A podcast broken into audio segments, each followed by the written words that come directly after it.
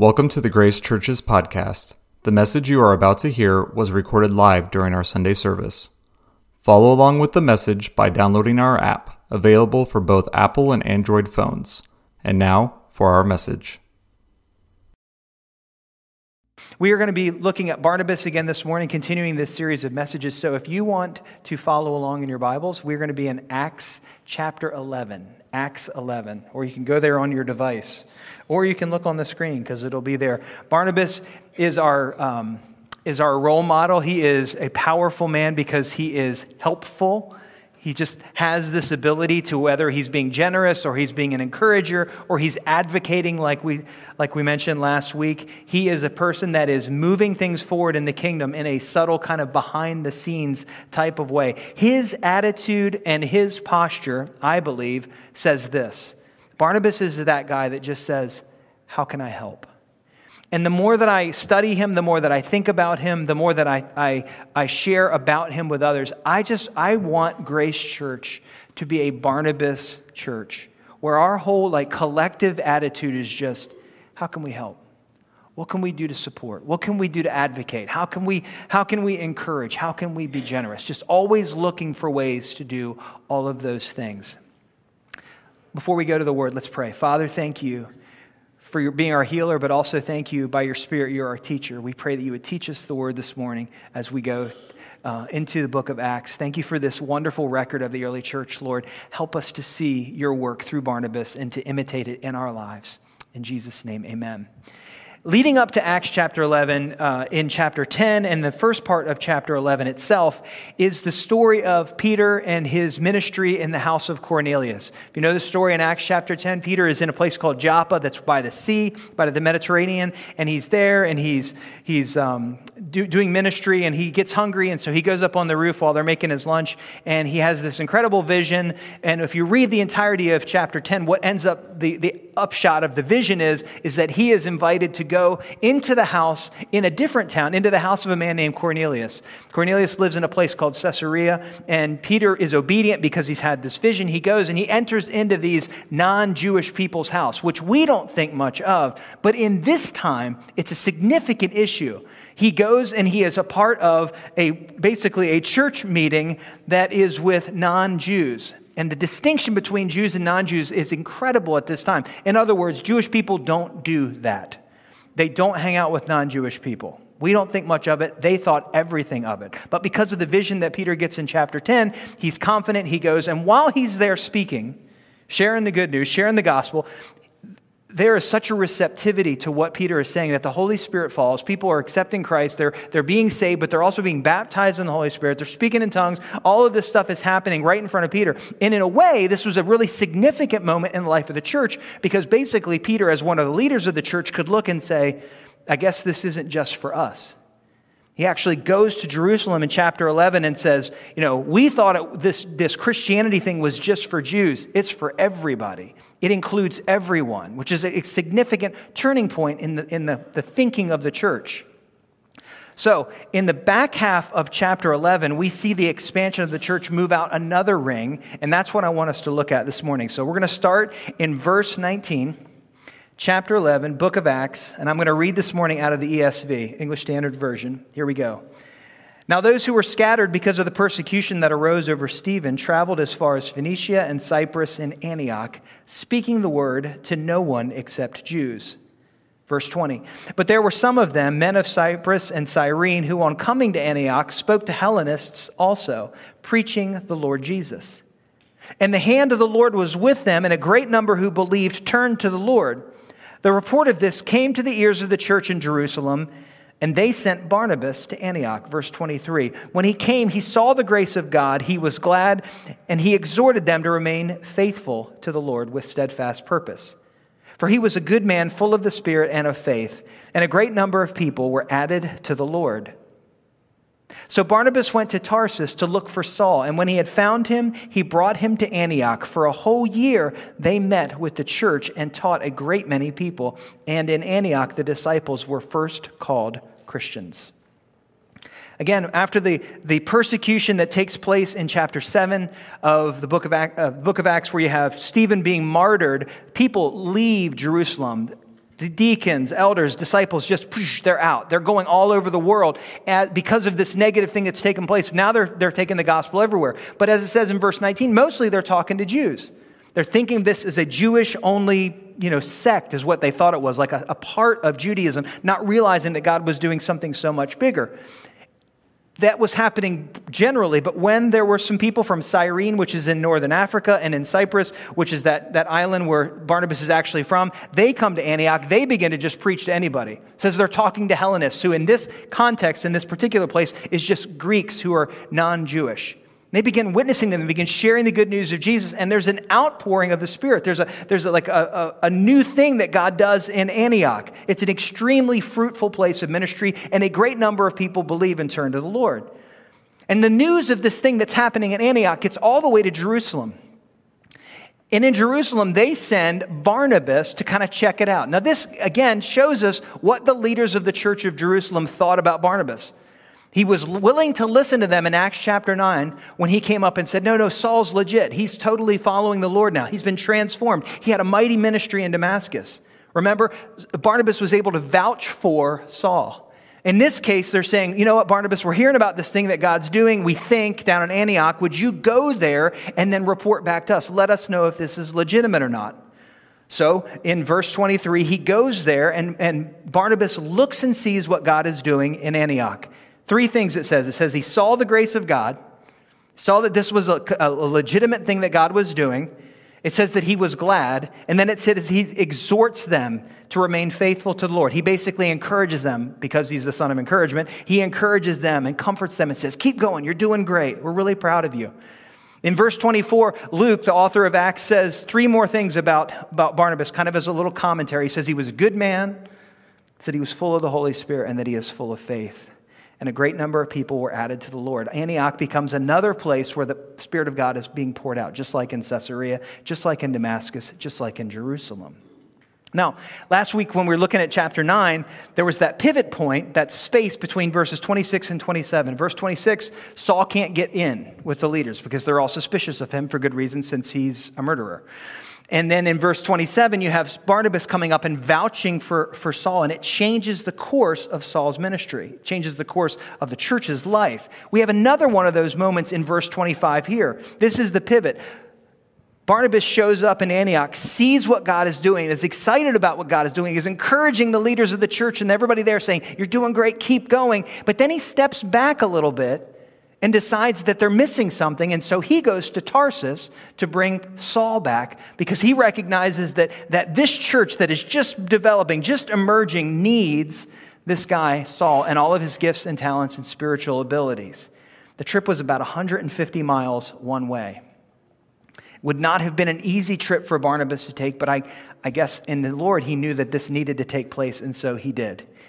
He didn't know where Saul was, it says in the text, so he had to find him once he finally got to Saul's hometown, Tarsus. And then he brings them back, and then they kind of have like a, a ministry residency for a year. Would have that been cool or what? They just start this new church in Antioch, and you have Saul and Barnabas for a whole year doing all the teaching. Text says they, they taught a great many people, and that's the place where people who are following Jesus are first called Christians.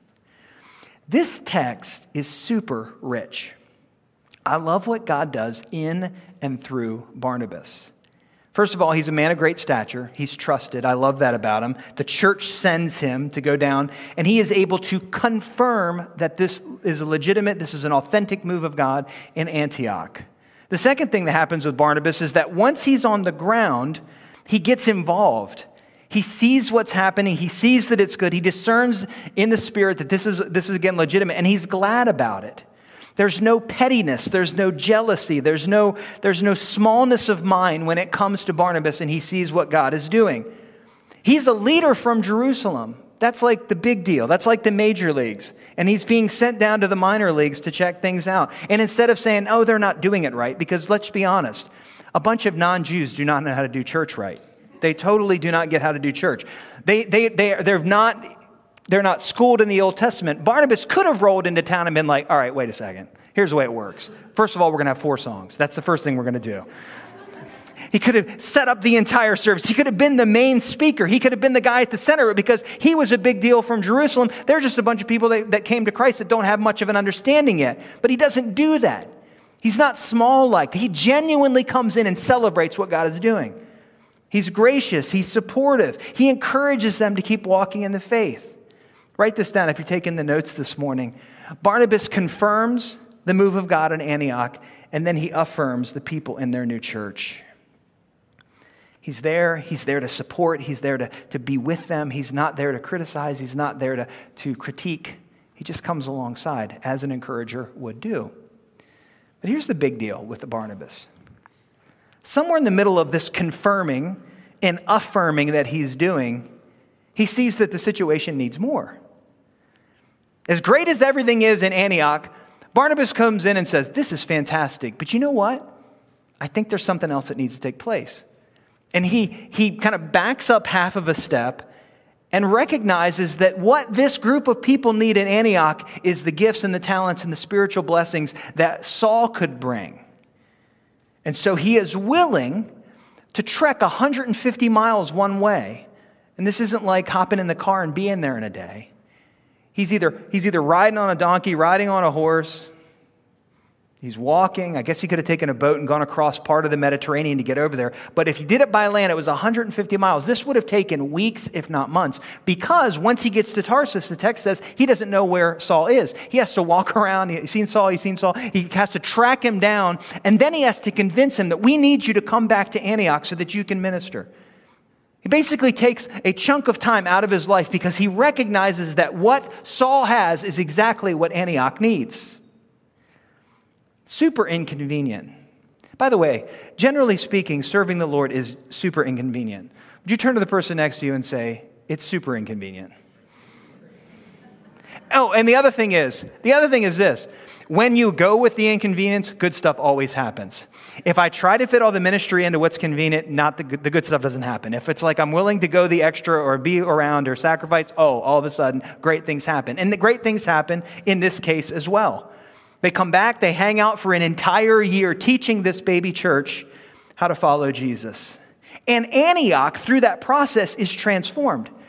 Instead of being kind of a backwater new place where the church is just starting to grow up, it becomes the missionary sending center of the new church, not Jerusalem. It becomes Antioch. All of Saul's missionary journeys are started out of Antioch. They always leave from there because they become the base. Write this down if you would. Barnabas' ministry of confirming and affirming was followed by advancing the work by bringing in Saul. He looks at the situation and goes, I know what we need. I know this guy. I heard this guy in, in Damascus. I saw him in Jerusalem. We got to get this guy here.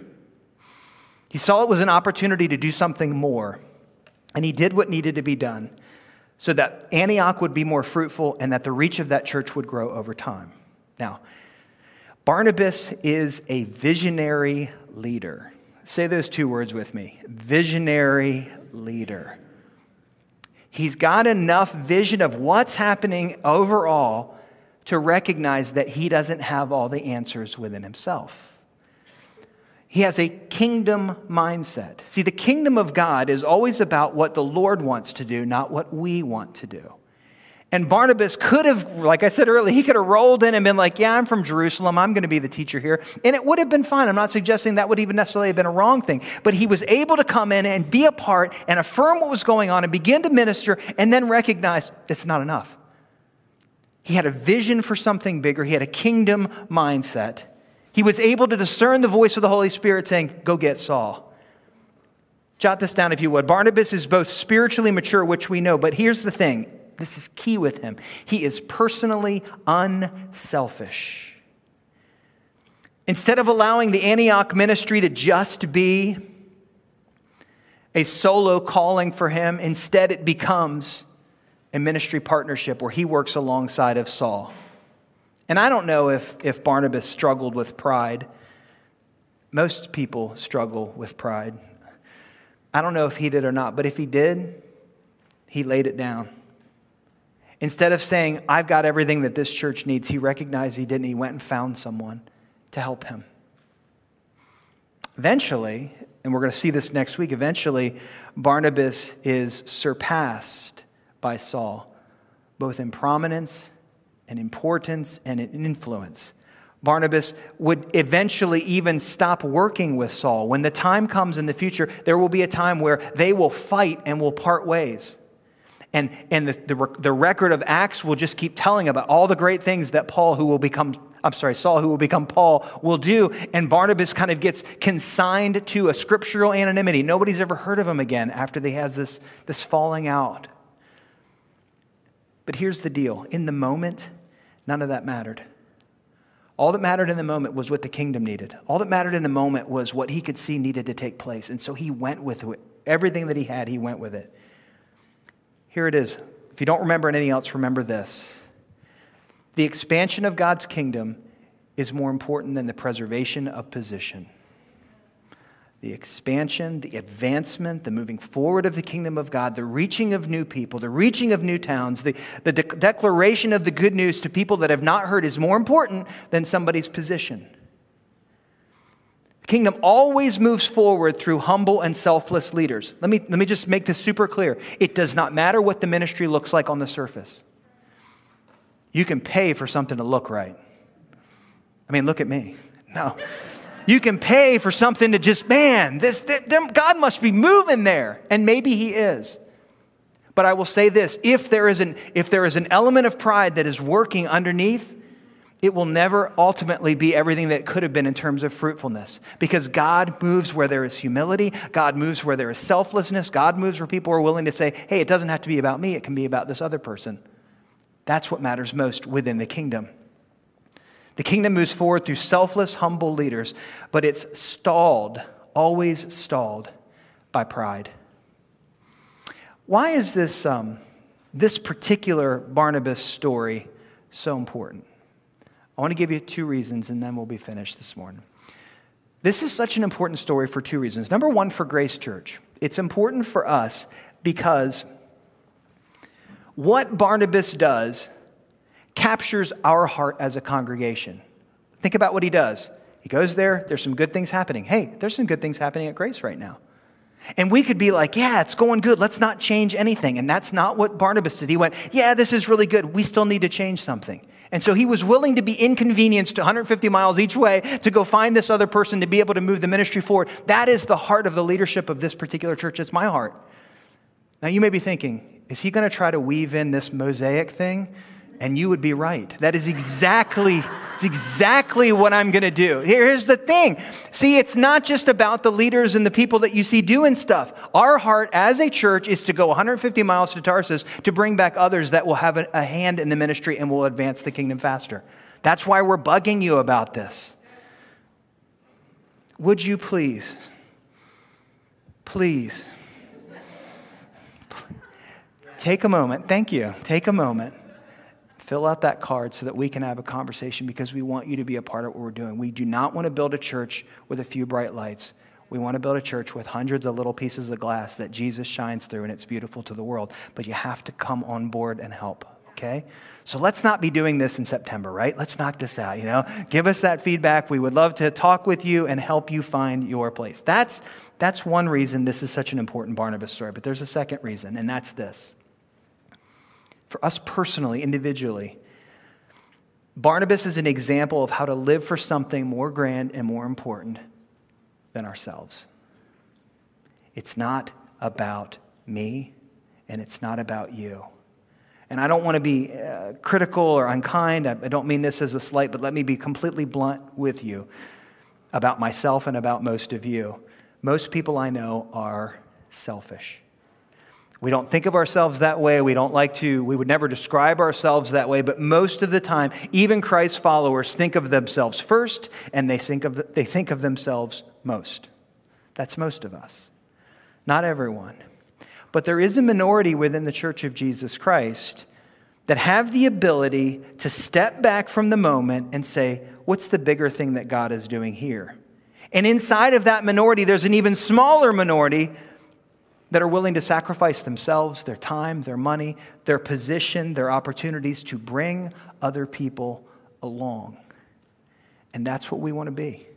Individually, whether you're a part of Grace Church, you're part of some other church, doesn't make any difference. Uh, the, the, the goal of our lives ought to be to find ways to promote others and to step back, no matter what that costs us Jesus said, if you try to hang on to your life, you will lose it. But if you give up your life for my sake, you will find it. We want to live our lives not just in regard to salvation that way, but in regard to everything, looking for a way to advance someone else. Not just open a door, but literally sacrifice our time, our money, our position to lift someone else up while we take a subservient role. Because that's what our master did. So I want you to just take a moment with me before we close and think for a second. What is God up to at Grace? Who, who needs to be sought out and brought in? Where can we think strategically instead of just selfishly? See, even when we're thinking strategically, sometimes it's really just a veil for thinking about self. Where can we think really strategically, kingdom wise, and not just about what I want to have happen? Where can we sacrifice so that the kingdom of God can move forward? And let me be personally very vulnerable for a moment. This whole idea of a month of mission in August, there's a part of me that's like, yes, absolutely, what a Barnabas thing to do. And there's a part of me that's like, yeah, but they need to hear me. But you know what? You don't need to hear me. What you need, what we all need, are opportunities where we can intentionally get out of the way and let someone else be seen, let someone else's voice be heard. It's super important for us to do that. It's super important for me to do that. Can I give you one more good example? Actually, a better example. For the first two and a half, two and three quarter years that Susan and I were here, you know what my favorite part of every Sunday was? You all tell me how great my message was. No, that wasn't it. Standing out there in that hallway and shaking your hands when you leave. I love that. And I would do it every single week because it's my point of connection with all of you. Do you realize that I haven't done that in like six months? And do you know why? Because I'm mad at all of you. I don't want anything to do with. No. Because it's not about me. And I need to be doing things in the spotlight less and doing more things behind the scenes because Barnabas is my heart. The world does not need more people wanting to be Peter or Paul. The world needs more people willing to step back and say, hey, there's someone else. And that's a really small sacrifice. Don't, don't get me wrong. I'm not holding myself up to, you know, I'm not making a huge sacrifice, but it was important for me to make that little bit of a shift because it needs to not be about me, which is why this platform for the month, month of August will have all kinds of other people sharing with you and not just the folks that are here at Grace Church. How can we think strategically? How can we think sacrificially and not just selfishly? There's momentum here, friends but we don't want to absorb it. We want to roll with it. We want to move forward with what God is doing. So, would you stand with me?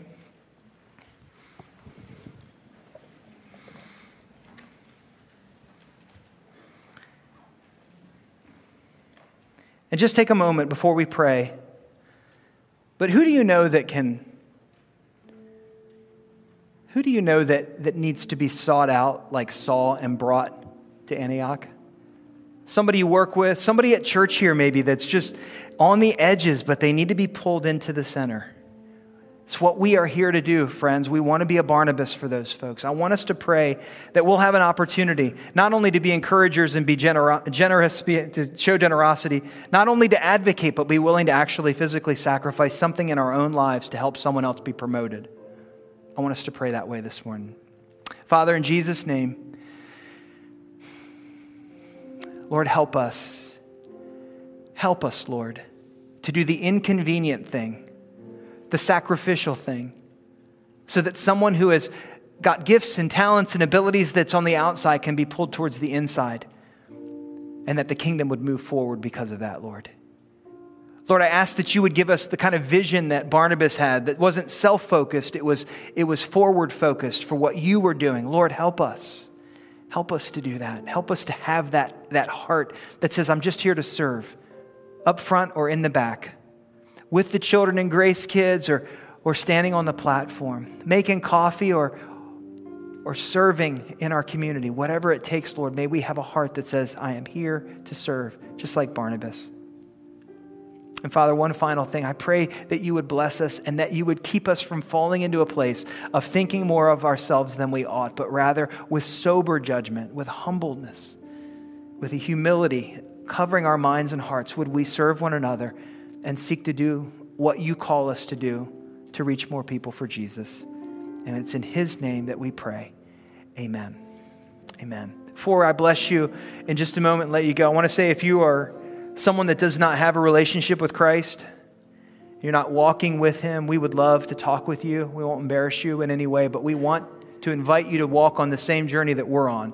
We're all, if you think of it this way, we're all on a path going through the woods together. And some of us are a little further up, and others of us are a little further back. And what we're inviting you into is to say yes to Christ and to walk after Him as we are. There's lots of room on that path for you. So if you're interested in inviting Christ into your life, we would love to pray with you. Elders and other prayer team members will be up here at the end. So would you extend your hands before you? Let me bless you in the name of the Lord. Grace Church family and friends and visitors, may the Lord bless you and may He keep you.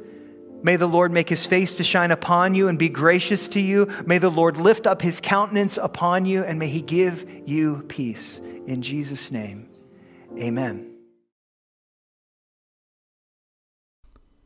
We trust that this message made a difference in your life.